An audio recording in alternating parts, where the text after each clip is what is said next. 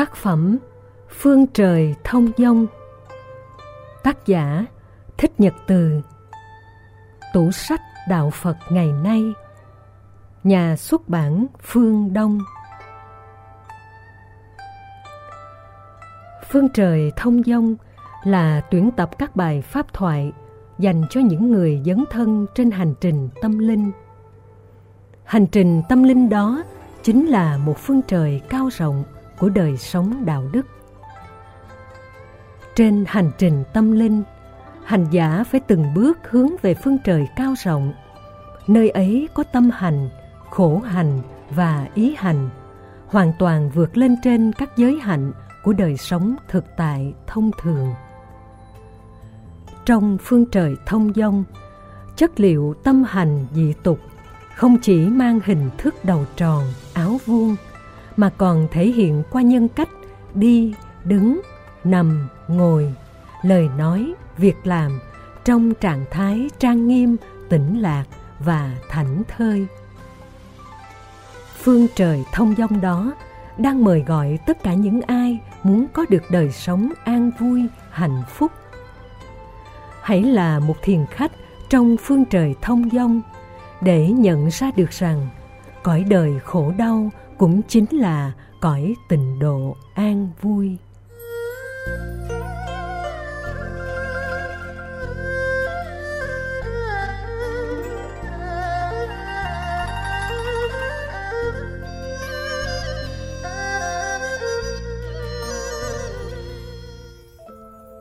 Phần 1 Nghịch duyên và tình huống xuất gia.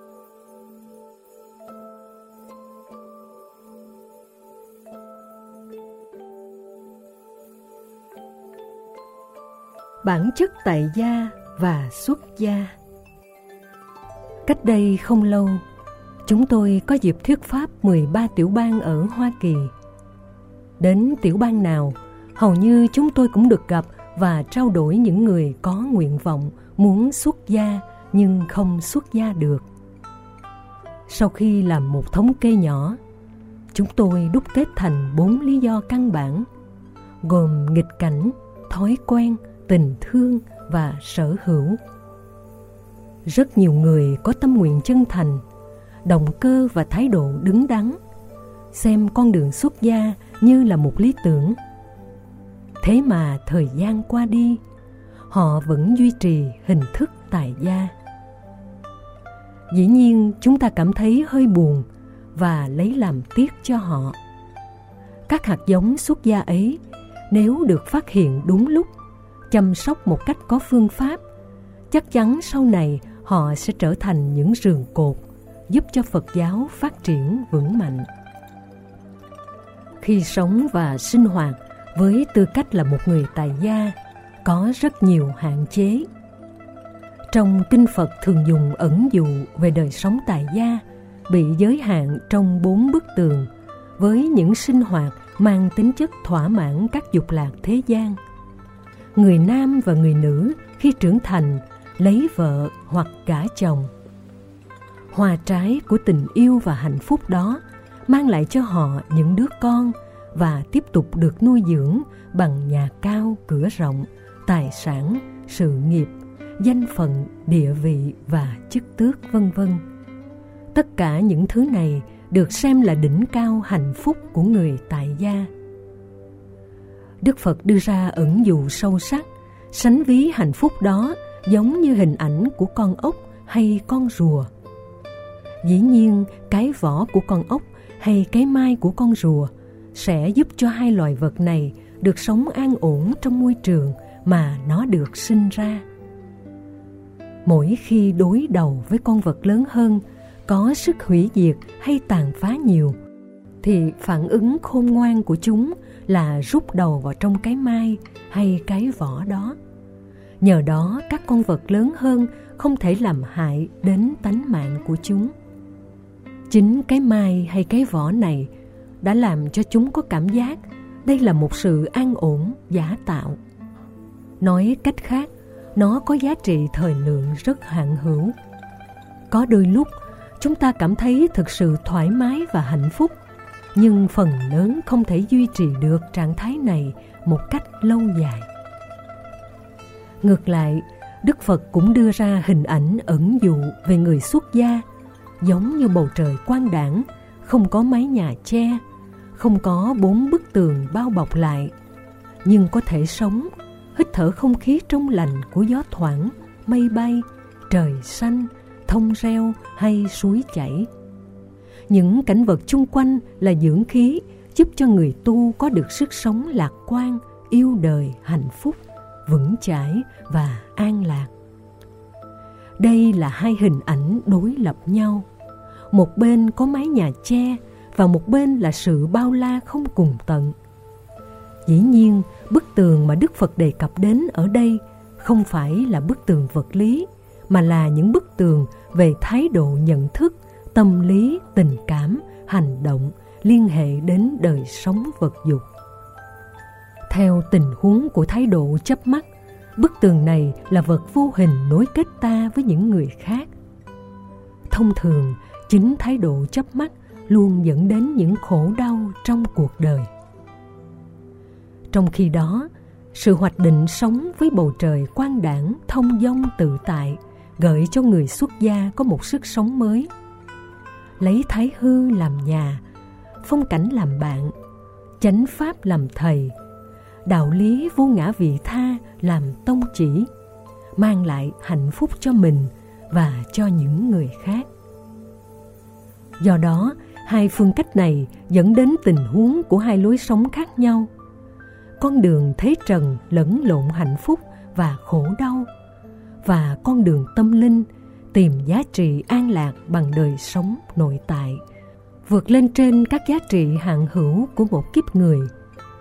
Mặc dù người xuất gia vẫn mang thân phận của một con người, có trái tim biết yêu thương, biết suy nghĩ và hành động để có thể đứng vững vàng trong cuộc đời.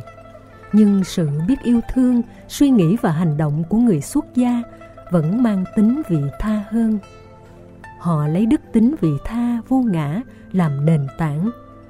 Mỗi bước chân đi, mỗi một hành động của họ, dù trực tiếp hay gián tiếp, đều góp phần mang lại hạnh phúc cho tha nhân.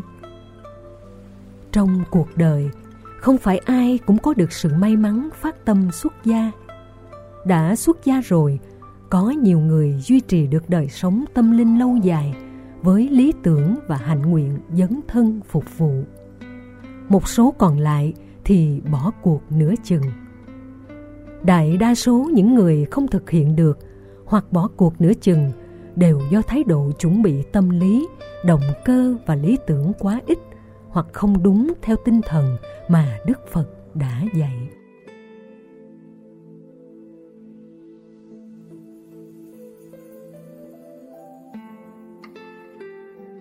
Nhận diện nghịch cảnh nghịch cảnh bao gồm thái độ nhận thức, hoàn cảnh, điều kiện và con người không thuận lợi, hoặc tiêu cực mà chúng ta có dịp tiếp xúc. Tất cả những tâm lý tiêu cực từ nghịch cảnh đã làm cho nhiều người nhận định về đời sống của người tu chẳng khác gì so với đời sống của người tài gia. Trong những nước phương tây, chúng tôi có dịp tham quan và thuyết pháp có một số nghịch cảnh làm cho nhiều người không muốn xuất gia. Mặc dù họ có chí nguyện, những nghịch cảnh đơn giản như hàng ngày họ tới chùa, nhìn thấy quý thầy, quý sư cô phải làm nhang bán, đi tụng kinh, ma chay, những việc rất đổi thông thường. Ngoài ra, họ không nhìn thấy được những việc gì có giá trị ấn tượng hơn. Do đó, họ đã suy nghĩ rằng đi tu là giao hết thân phận cho Đức Phật, chánh Pháp và những vị hướng dẫn đời sống tâm linh. Liệu mình sẽ có được những giá trị an lạc gì thông qua những việc làm như thế này? Câu hỏi của họ chứa đựng nỗi niềm thao thức. Chính vì thế, người xuất gia cần thể hiện các giá trị vượt lên trên những người thông thường về nhận thức, tình cảm, cách ứng xử và các sinh hoạt khác trong cuộc đời hoặc một tình huống so sánh về nội dung và hình thức đã làm cho người phát tâm xuất gia chưa vững trở nên thối chí Chẳng hạn như nhìn thấy quý thầy, quý sư cô ở chùa vẫn có những nỗi buồn, lời qua tiếng lại, ăn uống, ngủ nghỉ giống như những sinh hoạt hàng ngày của người tại gia. Một số đã thối chí vì nghĩ rằng khi xuất gia ta hy sinh cả tuổi đời thanh xuân tươi đẹp để được gì đây? Nếu được ở chùa, ta sẽ được học cách ăn uống, đi, đứng, nằm ngồi, nói năng, trao đổi hay tư duy có chánh niệm sẽ khác hoàn toàn với người tại gia. Sự khác biệt lớn giữa người tại gia và người xuất gia trong các sinh hoạt hàng ngày. Người tại gia thể hiện như một thói quen. Thích cái gì, thỏa mãn cái đó. Đôi lúc thể hiện thiếu sự cân nhắc, chỉ chiều theo bản ngã và thói hưởng thụ vật dục. Trong khi đó, Đạo Phật dạy người xuất gia khi ăn luôn có sự hiện diện của dòng chảy chánh niệm tỉnh thức. Khi ăn, họ đóng lại cửa ngõ của suy nghĩ hay ký ức về mọi sự vật hiện tượng, con người hoặc các mối quan hệ đối tác. Khi ăn, họ hiểu được thực phẩm nào có lợi ích cho sức khỏe, thực phẩm nào chứa độc tố thì mạnh dạng kiên cử, không hành hạ thân thể bằng những chiều chuộng thông thường. Trong lời nói và việc làm của họ cũng thể hiện tính cách từ ái, biết chia sẻ, lắng nghe, bồi đắp tình huynh đệ và các giá trị của sự vươn lên.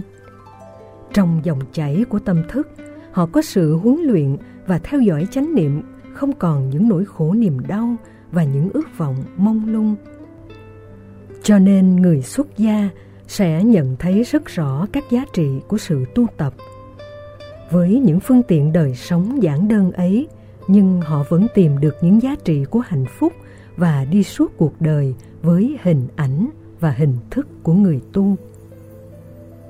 Vì thế, khi đánh đồng hình thức sinh hoạt hàng ngày của người xuất gia giống như người tại gia, ta đã đánh mất đi cơ hội nhìn thấy các giá trị của chánh niệm tỉnh thức trong lòng hiện thực.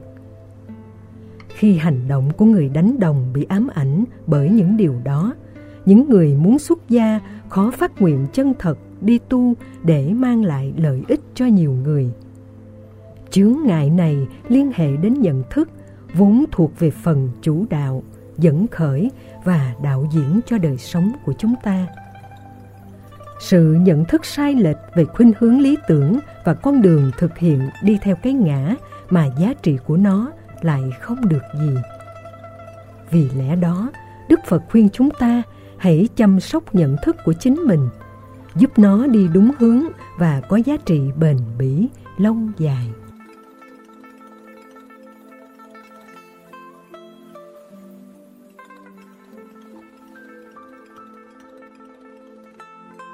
Nhận diện thói quen đời Thói quen thế tục luôn ảnh hưởng đến sự xuất gia. Thói quen này đòi hỏi sự hưởng thụ đời sống vật dục như quần áo, thực phẩm, giải trí, hoàn cảnh sinh hoạt vân vân. Nếu không có những thứ này, cuộc sống sẽ trở nên vô vị. Các hình thức sinh hoạt giải trí phục vụ đời sống là cần thiết, nhưng nếu chạy theo những khuynh hướng này một cách cực đoan, con người sẽ bị biến thành kẻ nô lệ. Thói quen đó được nhận định như một dòng chảy ngấm ngầm, vô hình không thấy được, nhưng bên trong có tác động chi phối, buộc chúng ta phải ứng xử theo hình thức này mà không phải hình thức khác. Chúng ta bị sai sử theo cách này hay cách khác.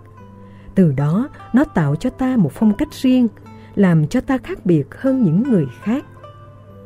Khi một ai đó chạm đến sự khác biệt này, ta thường có sự biện hộ rằng tính của tôi như thế ai không chịu được thì thôi vì suy nghĩ sai như vậy ta sẽ khó thực hiện được việc sửa đổi cho dù những điều này liên hệ đến hạnh phúc của bản thân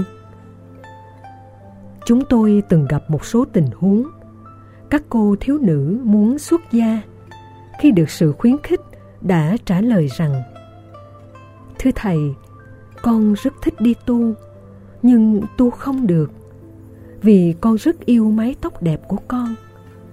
Nếu xuất gia sẽ bị cạo đầu trọc, con cảm thấy nó làm sao ấy. Hoặc nhiều người có thói quen trang điểm son phấn, đồ nữ trang, vân vân. Họ cảm thấy nếu đi tu mà thiếu những thứ này thì giá trị con người sẽ bị giảm xuống.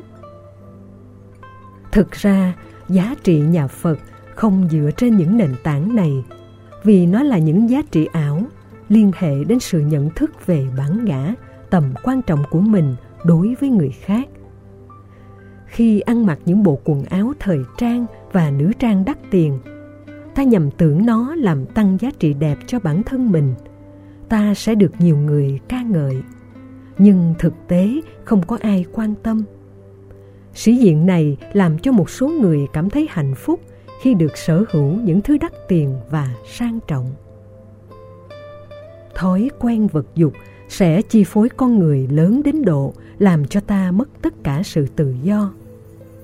Về lâu dài có thể làm cho con người bị trói buộc, chạy theo những gì mà ta muốn thay vì nó phải phục vụ cho những gì mà ta cần làm. Trong kinh Phật có câu chuyện ngụ ngôn như sau. Có một chàng thanh niên vào rừng thưởng ngoạn cảnh đẹp. Không may anh ta đã gặp cọp. Anh hoảng hốt chạy bán sống, bán chết về phía trước. Nhưng càng chạy, anh lại càng bị lạc sâu hơn vào rừng. Cuối cùng, anh ta không thể tìm thấy con đường phía trước. Trước mắt anh chỉ là một vực thẳm khi anh quay đầu nhìn lại, con cọp đã tới gần và nó sắp sửa chực vồ lấy anh. Nếu anh không có một phản ứng nhanh bằng cách nhào xuống vực sâu, chắc chắn anh đã trở thành con mồi cho cọp.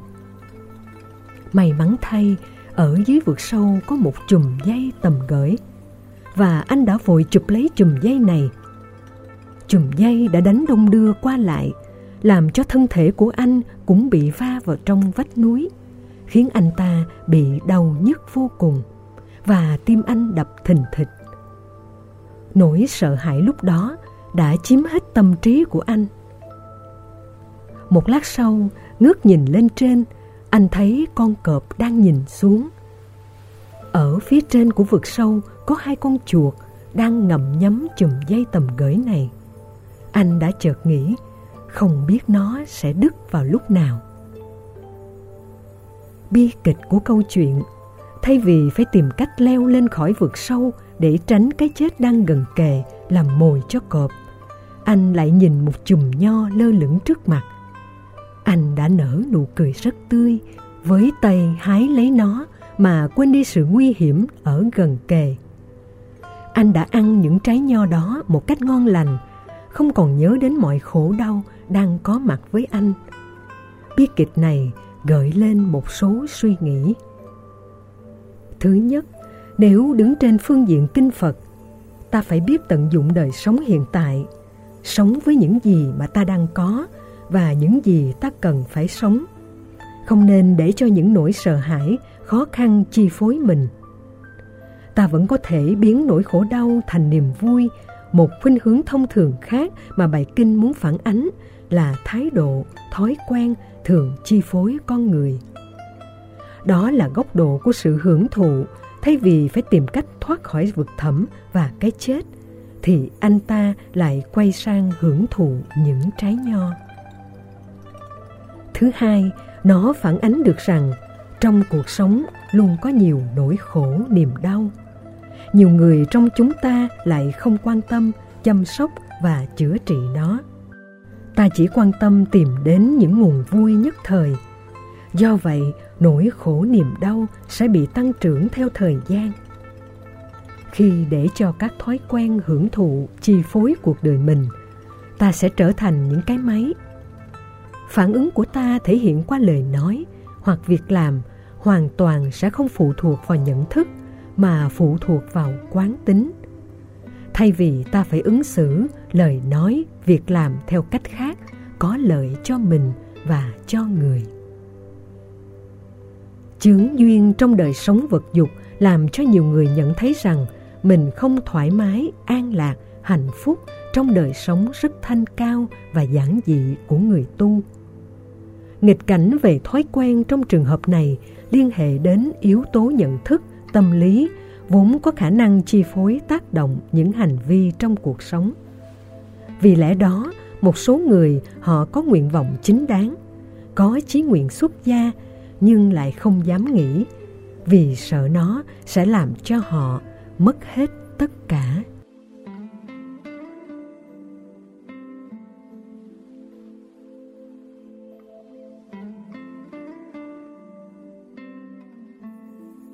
Nhận diện sự trói buộc của tình cảm. Tình cảm quyến luyến giữa chúng ta và cha mẹ, giữa vợ chồng, con cái, anh em với nhau, đã tạo nên sự ràng buộc rất lớn. Sợi dây tình cảm càng đầm thấm bao nhiêu sẽ là những trở lực cho người tu nhiều bấy nhiêu. Kinh điển nhà phật đề cập đến người xuất gia như người đang đi trên con đường ngược dòng và đời sống của họ được xem là đời sống của những người ngược đời.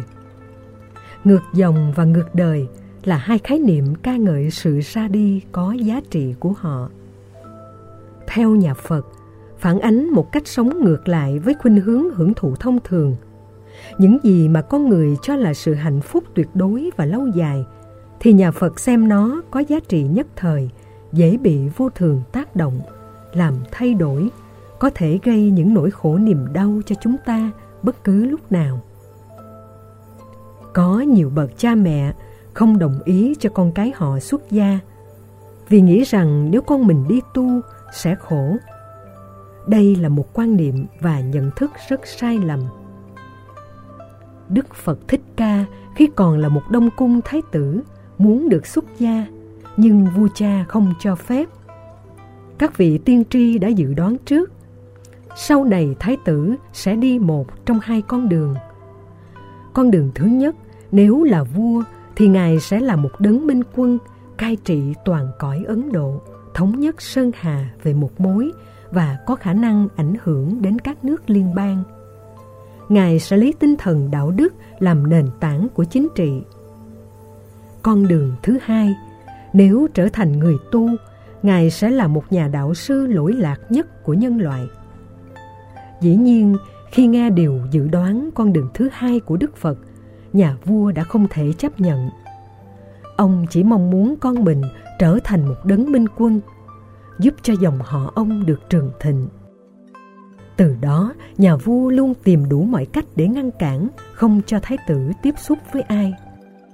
Ông cho xây dựng ba cung điện nguy nga tráng lệ, giúp cho đời sống của thái tử được an vui hạnh phúc để cho nhu cầu xuất gia của Ngài không có cơ hội bén rễ. Vậy mà lúc nào trong lòng Thái tử vẫn thao thức, mong muốn thuyết phục được cha mình để trở thành nhà tâm linh hơn là một vị minh quân. Sau đó, không còn cách nào khác, nhà vua đành chọn một cô gái đẹp nhất để lập gia thất cho thái tử. Đó là công chúa Gia Du Đà La vẻ đẹp và sự chung thủy của nàng vẫn không thể giữ chân được thái tử.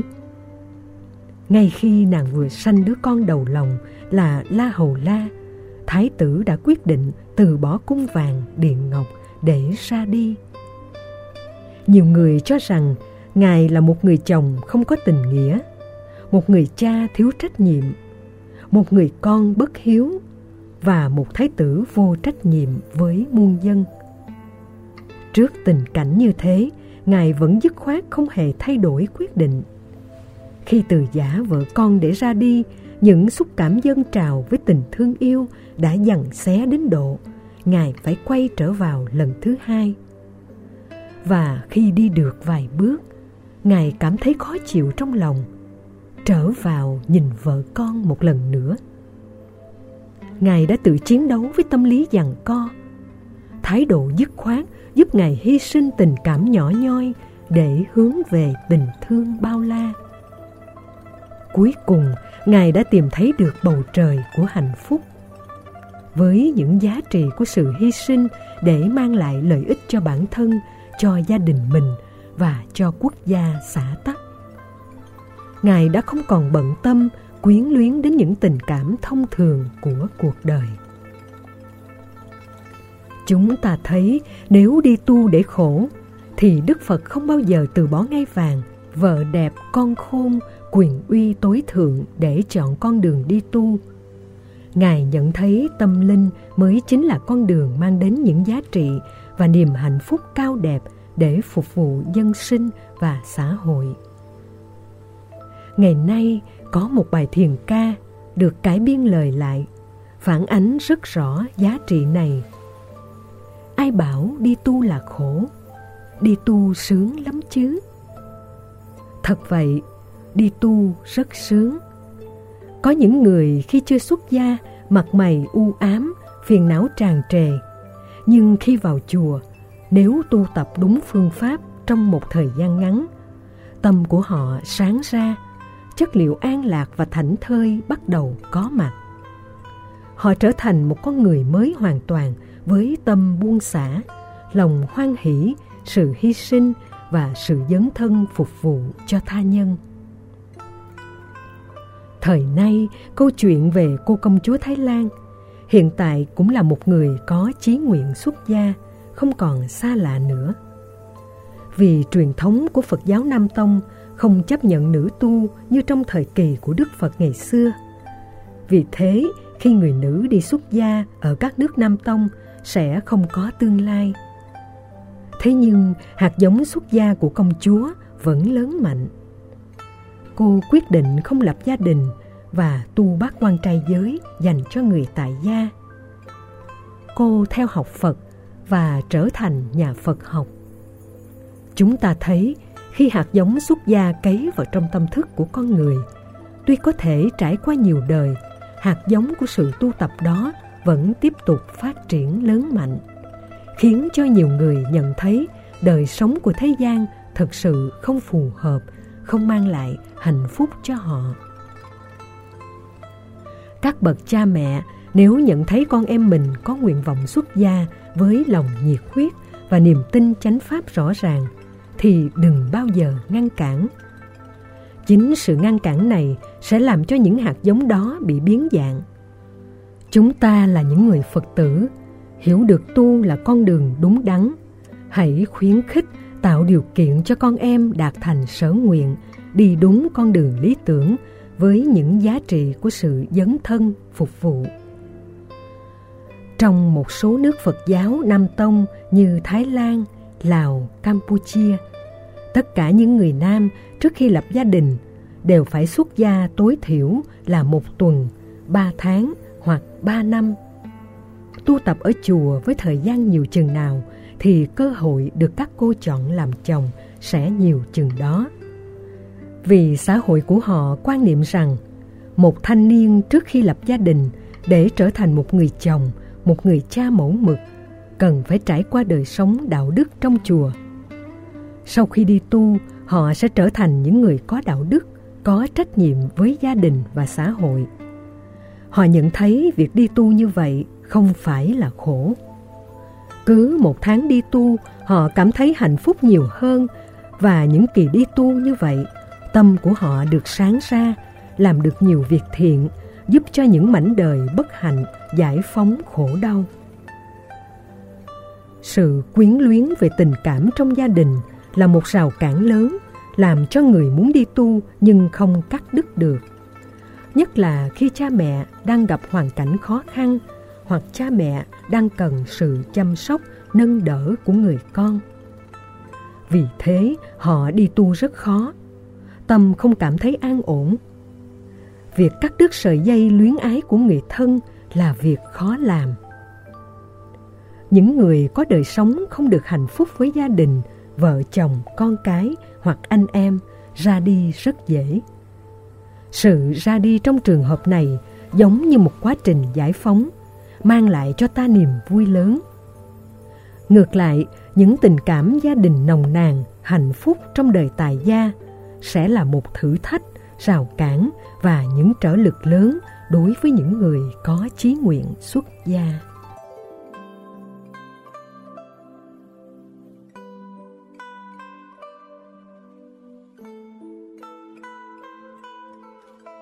Tài sản trói buộc người tại gia Sở hữu tài sản cũng là sợi dây ràng buộc đối với người xuất gia, làm cho họ khó có thể rời bỏ để ra đi. Những ràng buộc đó gồm tiền bạc, tình yêu, nhà cửa, địa vị, chức tước, vân vân. Một số người không quan trọng về tài sản nhưng lại quan trọng chức danh, địa vị họ đang có. Khi có ý định xuất gia, họ thấy rằng mình sẽ mất hết những gì mà hàng ngày mình có được. Mất hết sự quý trọng và tôn kính của những người cấp dưới để trở thành một nhà sư sống nương tựa vào sự giúp đỡ của đàn na tính thí. Trước đây khi làm Phật sự, phát tâm cúng dường và chia sẻ, họ cảm thấy rất hạnh phúc. Nhưng bây giờ phải nhận lại những đồng tiền từ người cúng dường, lòng tự ái, mặc cảm bị trỗi dậy, khiến họ cảm thấy không thể mạnh dạn để xuất gia. Mặt khác, nếu một người nào đó đã làm việc đủ số thời gian mà chính phủ quy định, họ sẽ được hưởng các khoản trợ cấp như lương hưu hoặc các chế độ an sinh xã hội khác. Khi có ý định xuất gia, thời điểm này họ chưa được hưởng các chế độ ưu đãi mà bỏ đi tu thật uổng phí, mất hết những gì họ đã dành dụm suốt mấy mươi năm qua. Quan niệm trên là cách nhìn thông thường của những người không hiểu được quy luật nhân quả vô thường. Trong các tùng lâm của Trung Hoa, Nhật Bản, Triều Tiên, Việt Nam thời xưa, tất cả những người đi xuất gia không được quyền có tài sản riêng, những trương mục riêng, chỉ giao trọn thân phận mình cho nhà chùa gói gọn. Tất cả những việc khác đều được nhà chùa lo, ngay cả khi có bệnh tật, đau ốm, nhà chùa sẽ giúp đỡ. Người xuất gia nếu tích lũy nhiều tài sản, tiền bạc sẽ ỷ lại, không cố gắng tu học. Càng có nhiều phương tiện, tâm của họ sẽ hướng ngoại nhiều hơn. Từ đó, họ sẽ xa rời đời sống tăng thân. Do đó, để vượt qua sự trở ngại của việc tiếc nuối về sở hữu tài sản – đây cũng là sự thách đố rất lớn đối với người xuất gia. Câu chuyện của Ngài Lục Tổ Huệ Năng là một bài học để chúng ta suy ngẫm và học hỏi. Cha của Ngài mất sớm, mẹ của Ngài mất sức lao động, không tạo ra của cải vật chất để lo cho bản thân bà lúc về già. Một ngày nọ, khi Ngài từ trong rừng đốn củi trở về, gặp một cư sĩ từ chùa Huỳnh Mai đi xuống. Ông ta rất hân hoan, vừa đi vừa sướng đọc bài kệ. Ưng vô sở trụ nhi sanh kỳ tâm. Ý nghĩa nói, tâm rộng rang, thanh thản, không vướng mắc, tức không bị kẹt vào địa vị, chức tước, quyền thế, danh lợi. Có an trụ tâm như vậy, lòng mới cảm thấy nhẹ nhàng, khi nghe được bài kệ, bỗng nhiên Ngài Lục Tổ Huệ Năng cảm thấy tâm mình bừng sáng và hạnh phúc vô cùng. Ông quyết định trở thành một người xuất gia. Thông thường, những người có đại căn chỉ cần nghe một câu nói hay một ý tưởng nào đó, tâm của họ bừng sáng và tự nguyện trở thành người tu.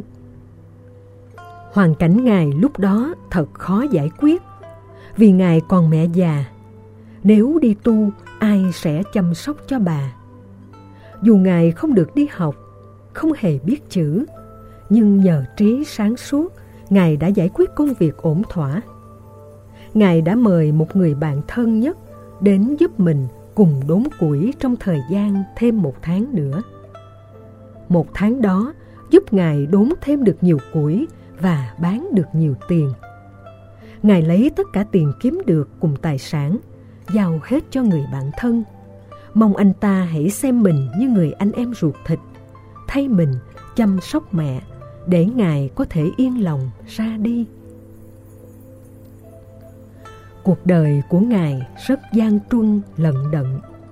Suốt mấy tháng ở chùa, Ngài chưa một lần được bước lên chánh điện, chỉ quanh quẩn dưới nhà bếp để làm những công việc nặng nhọc mà người khác không làm. Có những việc chỉ dành cho những người thấp kém, nhưng Ngài vẫn làm với tất cả sự dấn thân phục vụ, với niềm hoan hỷ và dòng chảy chánh niệm tỉnh thức. Với niềm hạnh phúc tràn đầy, tâm Ngài càng sáng hơn. Lúc bấy giờ, Ngài Ngũ Tổ Hoàng Mai nhận thấy đây chính là pháp khí của Phật giáo, nên đã âm thầm truyền y bác cho Ngài. Và Ngài đã trở thành vị tổ thứ sáu khi còn là người cư sĩ tại gia. Đây là một sự kiện chưa từng có trong lịch sử truyền tâm ấn của Phật giáo. Từ khi nhận tâm ấn, Ngài phải sống một cuộc sống nhiều gian truân, thử thách. Rất nhiều người ganh tị, hãm hại, nên Ngài phải sống ẩn tu trong rừng với đám thợ săn trong suốt 11 năm. Ngài vẫn không sờn lòng, nản chí, để nuôi dưỡng chí nguyện lớn trở thành nhân tài, đóng góp những lợi ích thiết thực cho Phật giáo. Qua câu chuyện, chúng ta thấy sự lựa chọn của Ngài Lục Tổ Huệ Năng bấy giờ là sự buông bỏ khôn ngoan. Ngài đã trở thành một vị thầy xứng đáng cho chúng ta học hỏi suốt cuộc đời vẫn chưa hết. Khi người muốn xuất gia không chấp trước vào sở hữu tài sản, nhận thấy những giá trị thật, thì họ sẽ mạnh dạn buông bỏ hết tất cả.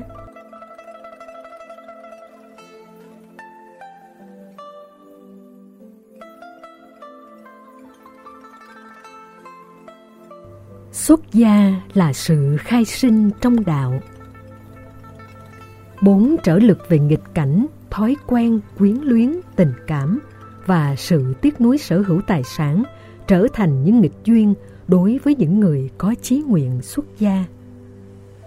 Những ai có chí nguyện muốn xuất gia nên đi trong thời điểm còn tuổi thanh xuân, có năng lực, sức khỏe và sự sáng tạo. Lúc đó, sự dấn thân của chúng ta mới thật sự có ích cho xã hội và tha nhân. Mặc dù đi tu tuổi về già, vẫn mang lại sự an lạc, nhưng sự đóng góp phục vụ của ta sẽ bị hạn chế. Có thể định nghĩa rằng xuất gia là sự khai sinh trong Phật Pháp. Với giáo Pháp của Đức Phật, chúng ta được sinh ra với con người hoàn toàn mới. Mặc dù về vóc dáng, hình hài không có gì thay đổi, nhưng sự nhận thức, lý tưởng và hành trì của người xuất gia hoàn toàn khác với trạng thái của người tại gia. Xuất gia là cơ hội để ta tiếp xúc với hạnh phúc và là con đường mở rộng tầm nhìn. Sự dấn thân nhằm đem lại lợi ích cho chính mình và cho những người khác. Niềm thao thức và động cơ xuất gia là những yếu tố rất quan trọng, quyết định cho sự đóng góp của ta trong suốt đời tu. Đức Phật dùng hình ảnh những quả trứng gà sau một thời gian được gà mẹ ấp.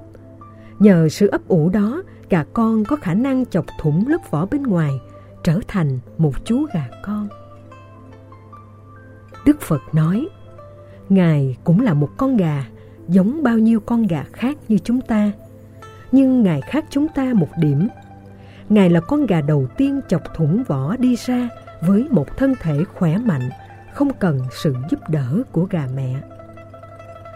Thỉnh thoảng ta vẫn thấy gà mẹ hỗ trợ gà con, dùng mỏ mổ cho gà con chui ra. Hành động này đôi khi làm cho gà con bên trong bị chết do gà mẹ không xác định vị trí, vô tình mổ trúng con mắt hoặc cái đầu.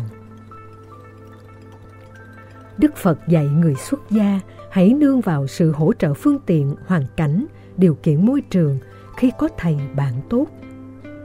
Chính ngôi chùa là nơi chúng ta cũng như những gà con biết tự mình chọc thủng vỏ trứng, chui ra tạo nên một sức sống mới. Đó là sự khai sinh trong đời sống của đạo đức, thiền định và hành trì. Nơi đó, yếu tố tâm lý, tình cảm của người tu sẽ hoàn toàn khác biệt so với lúc họ còn tại gia. Sự khác biệt này được cảm nhận rõ rệt giống như cảm xúc của người nam và nữ khi kết hôn với nhau. Ở đây, người xuất gia kết hôn với chánh pháp của Đức Phật, với lý tưởng của sự phục vụ những giá trị hạnh phúc an lạc nội tại và xa rời hạnh phúc của thế nhân đối với những ai khi xuất gia không có sự rung động với phật pháp, người đó khó tu được lâu dài và bền bỉ. Sự rung động càng mạnh, giá trị sự tu tập càng lớn. Dấn thân càng lâu dài, giúp họ vượt qua được những thử thách trở ngại dễ dàng trong tương lai.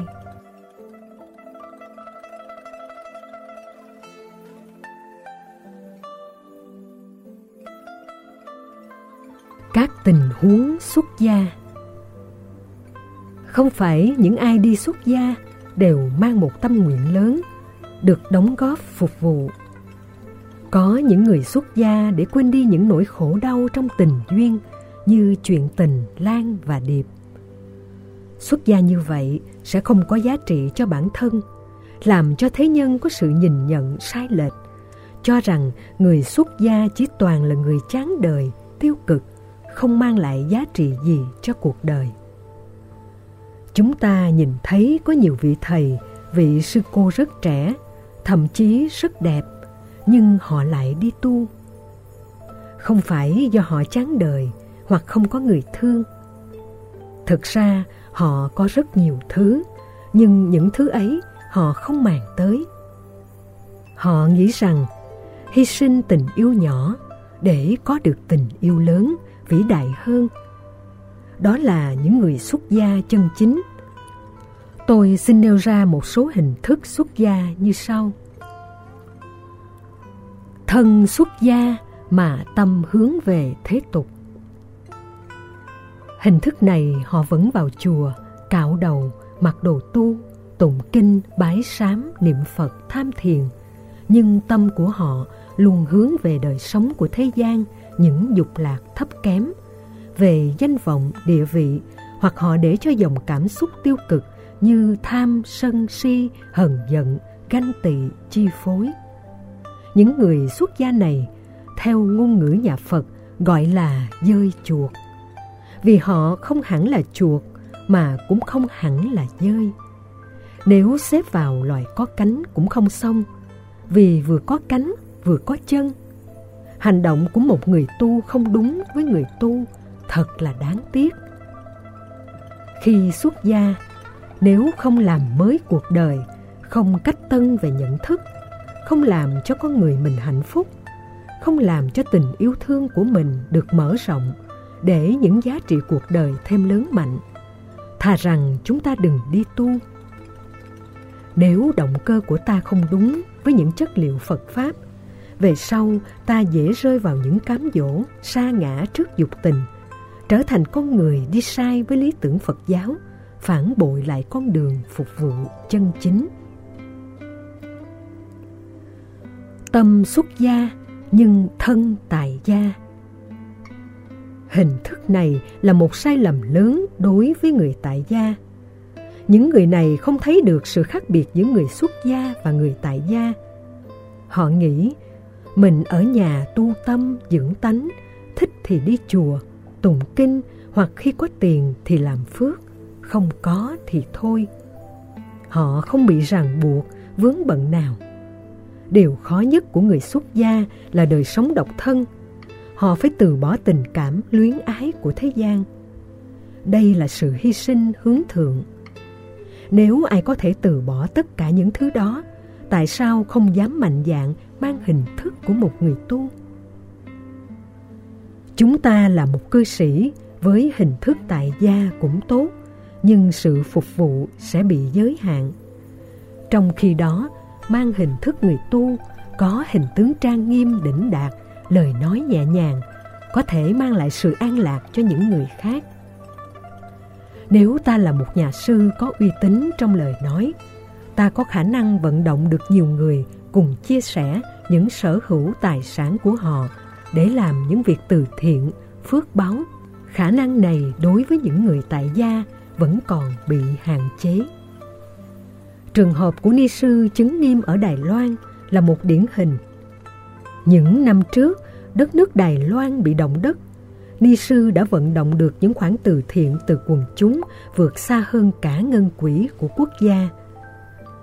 Là một người tu có tư cách, có hạnh nguyện lớn, chúng ta luôn mang lại an vui cho những người khác và sẽ được nhiều người cùng dấn thân giúp đỡ ta hoàn thành nhiệm vụ.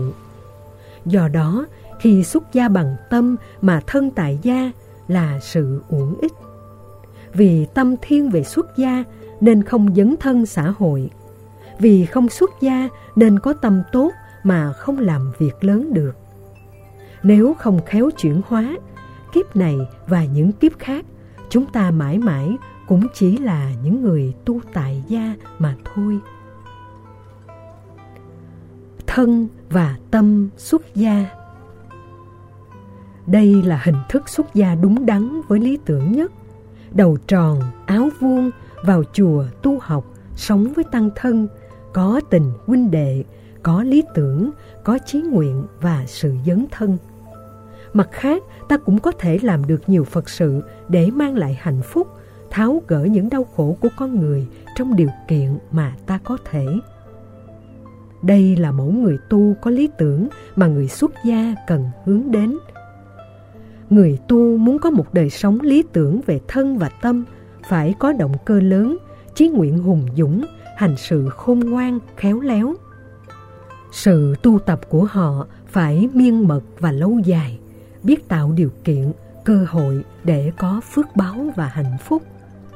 Họ không sợ hãi trước những khó khăn, không chùn bước trước những thử thách.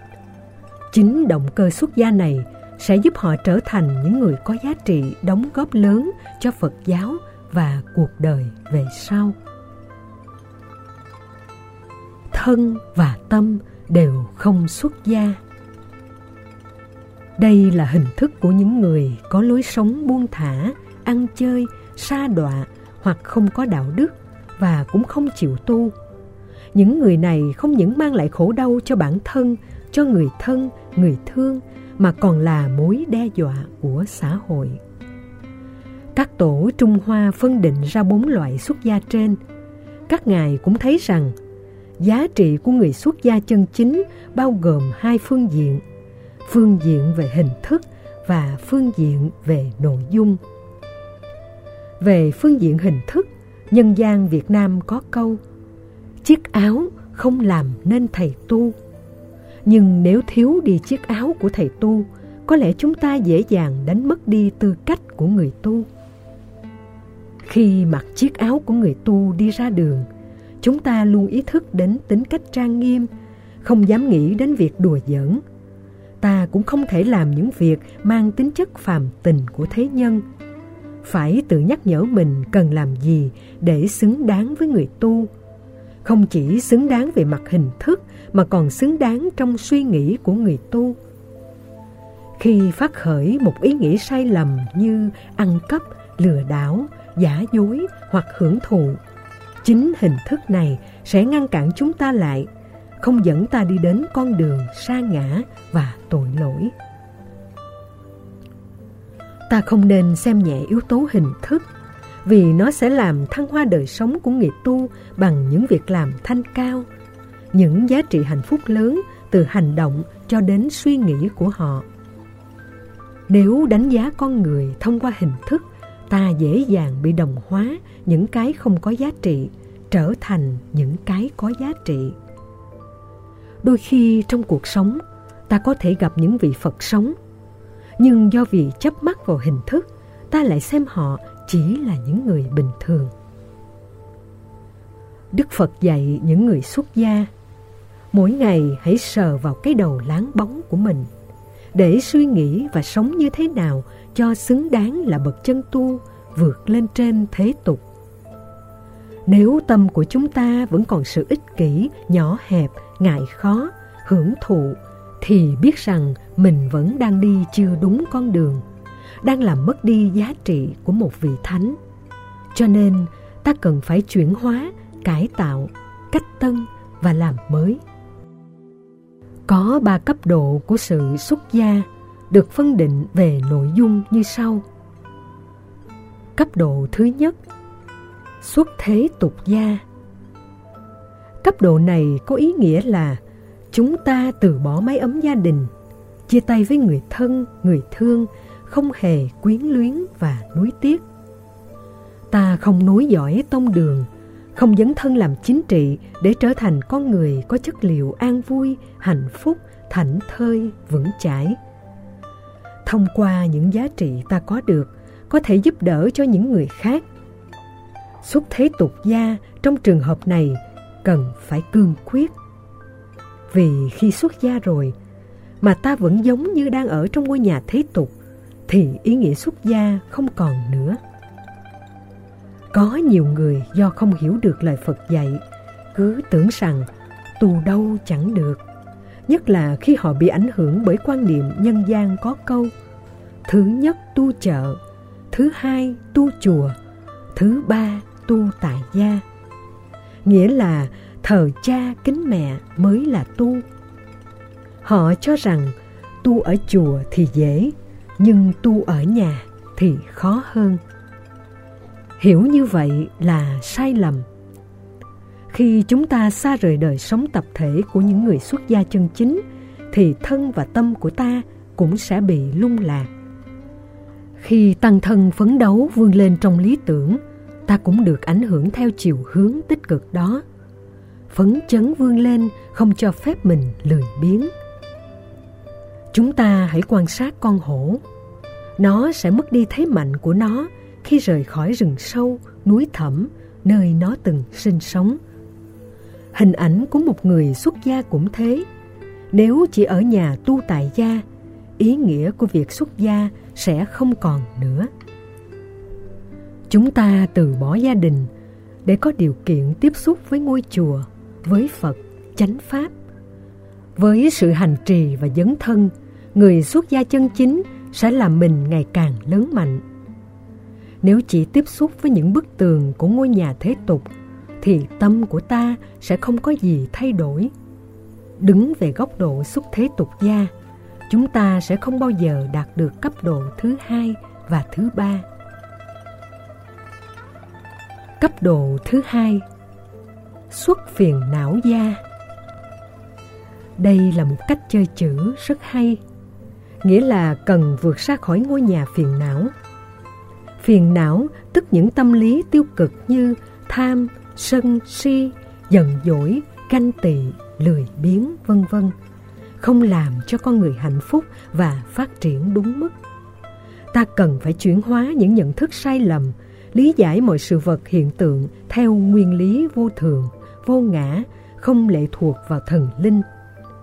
Khi nào gội rửa được phiền não, chuyển hóa được nhận thức, lúc đó chúng ta mới thật sự là người xuất gia. Chúng ta phải nắm bắt cơ hội làm người tu ở trong chùa, làm người tu đúng đắn về nhận thức, trí nguyện và hành động. Chính những sự trưởng thành đó mới giúp chúng ta đạt được trí nguyện ở cấp độ thứ ba. Cấp độ thứ ba Xuất tam giới gia Có nghĩa là vượt qua khỏi dòng sanh tử luân hồi trong ba cõi sáu đường. Ba cõi gồm cõi dục, cõi sắc và cõi vô sắc. Cõi dục là cảnh giới sống như đời sống vật dục, tình dục. Sự ham muốn của con người đặt trên nền tảng của bản ngã, vị kỷ và lòng tham. Ta có thể bất chấp nền tảng của đạo đức, hạnh phúc, khổ đau của người khác để mang lại những giá trị cho bản thân.